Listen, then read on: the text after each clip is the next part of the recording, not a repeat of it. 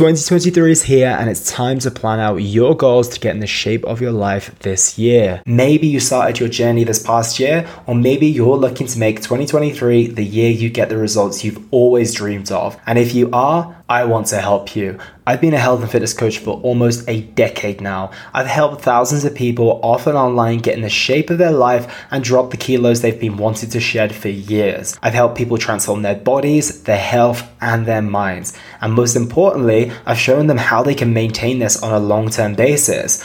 As your coach, I take care of everything within your health and fitness journey your training, your nutrition, your cardio, supplementation, etc. But I also look at your journey from a holistic perspective and address your stress, your sleep, your mindset, and ensure you have everything you need to achieve your results. If you're ready to make this the year you get the results you truly want, fill in the application form in the description below. It'll only take you two minutes, and I'll be in touch for us to book in a call so we can plan out your journey and put some clear goals in place. If you have any questions about the coaching, feel free to email me or DM me on Instagram, which is at Elliot Hasoon. I'm excited to hear from you and excited to help you transform your body, health, and mind in 2023. Happy Valentine's Day, team. I hope you're taking the opportunity to appreciate those you love today and every day, as a matter of fact. Given this episode is falling on the 14th of February and given the impact your personal relationships have on your overall health and well being, I wanted to go through a super important topic today that will majorly improve your relationship and in turn improve your overall well being. I'm excited for this one, so let's get straight to it. So, the first thing on my list today when it comes to being a better partner is to focus on yourself first. If you're not first taking care of yourself, making yourself a priority, and working on you, you will not be the best partner that you could be. Being a good partner begins with being a great you. If you're stressed all the time because you're not taking the time to decompress and prioritize your mental well being practices, you're likely to be less patient, reactive, and carry more of a negative vibe. That's not going to be a great state for you to live in on your own, let alone with a partner. If you're getting sick all the time because you're not looking after your health, you're likely to have less energy, be prone to more serious illnesses later down the line, and are unlikely to have so much vitality. Once again, not an amazing state for you to live in, let alone with your partner. If you're feeling a lack of confidence because you're not taking the time to go exercise or eat well, you're unlikely to feel as sexy, you're unlikely to interact with your partner in an intimate way, you're likely to feel more self conscious. None of these will be great for you, nor your partner, nor the quality of your relationship.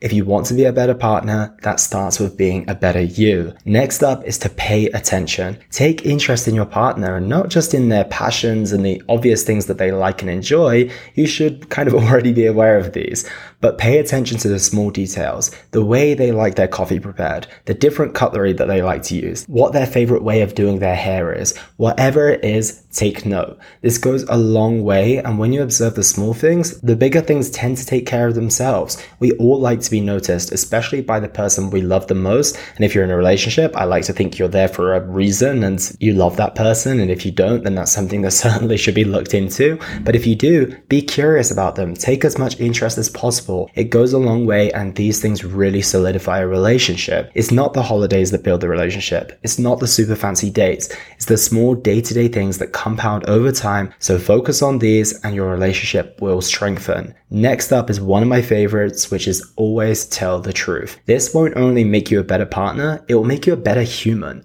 The truth is something I value a lot. I've never been a compulsive liar or anything close to this, to be completely honest, but a couple of years ago, I decided that nothing is gained from being dishonest with yourself or with others. And since then, I've committed to telling the truth, being direct and honest as much as I physically can. It sounds hard, but honestly, it is liberating. You sleep easy at night, people know how you feel, and ultimately you have a solid relationship with yourself as you can call yourself out and you really know when you're truly acting from a genuine place or not. Always telling the truth in a relationship is unlikely something that most of us are used to. Up until my recent relationship, it wasn't for me either, but now it's a daily and lifelong commitment, and your relationship will be unbelievably strong if you ensure that you follow through on this. And you might be thinking, what if I tell the truth but my partner doesn't? Honestly, it doesn't matter. Of course, depending on the severity of them not telling the truth, you have to consider how much of this that you're willing to tolerate. But essentially, the most important thing is that you make this commitment. Let's put it this way if you decide to be dishonest, it's not going to make your relationship any stronger, and it's not going to make you any better of a human being either. So commit to this because of how it will make you feel and behave, and this will lead you to showing up as your best self in your relationship. Okay, on to number four. Don't be selfish, make decisions for the couple and not just you. I remember in the early stages of my relationship, my girlfriend and I were having a pretty serious and deep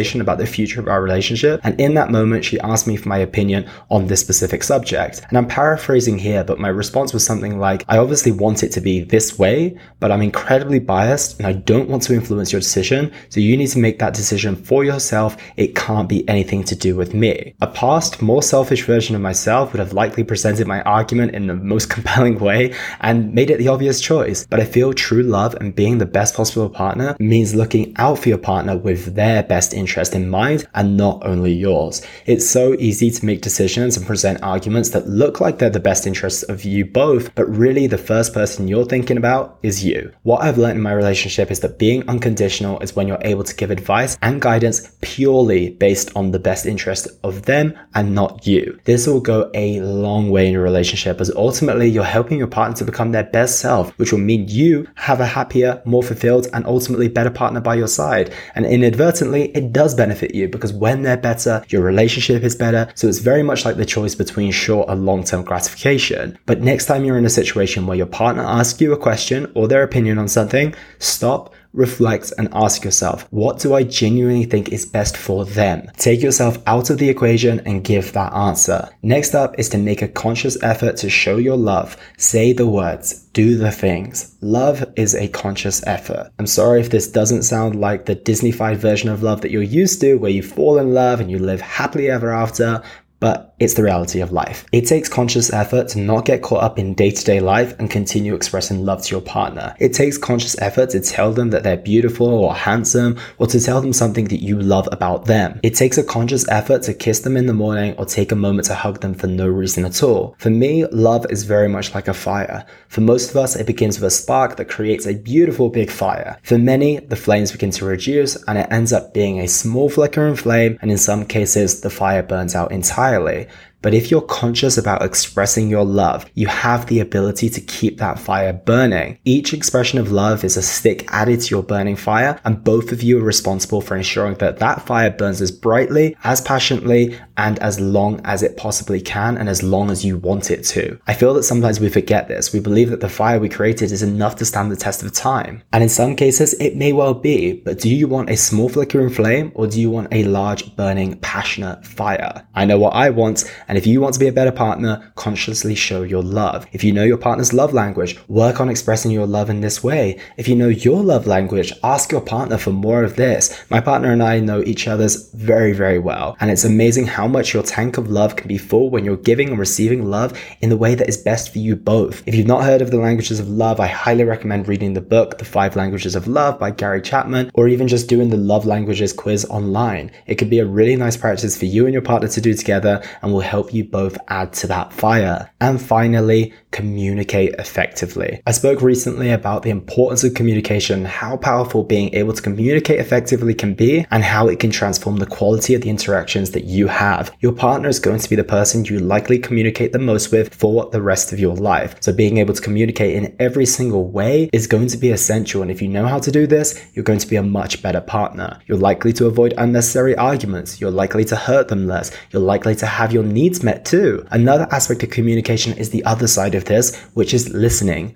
Being a good communicator is synonymous with being a good listener. The best advice I can give you here is genuinely listen to what the other person has to say, not what you think you heard or what you want to hear. And I want to repeat that actually. The best advice I can give you here is genuinely listen to what the other person has to say, not what you think you heard or what you want to hear. If you can listen to really hear that person rather than just listen to respond, your conversations and communication is likely to be so much more effective and productive. So, team, I think I could easily go with so many more, and maybe there's a part two in this topic somewhere. And before I wrap up, I want to thank my incredible girlfriend Danny for inspiring me to be the best possible partner. You may have listened to this today thinking that all of this advice sounds like a lot, but for myself personally, when you find the right partner, you want to do all of these things. You're motivated to do them and they will bring the best out of you. And Danny, you truly have done that and will continue to across the coming decades that we're set to spend together. Gracias y te amo.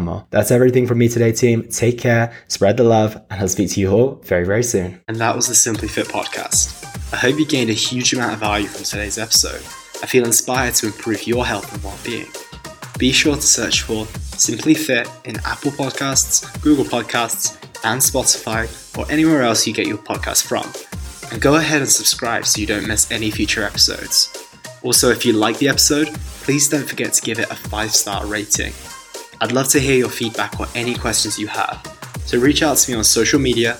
You'll find me on Facebook and Instagram at Elliot Hasoon. Thank you so much for listening, and I look forward to talking with you all on the next one.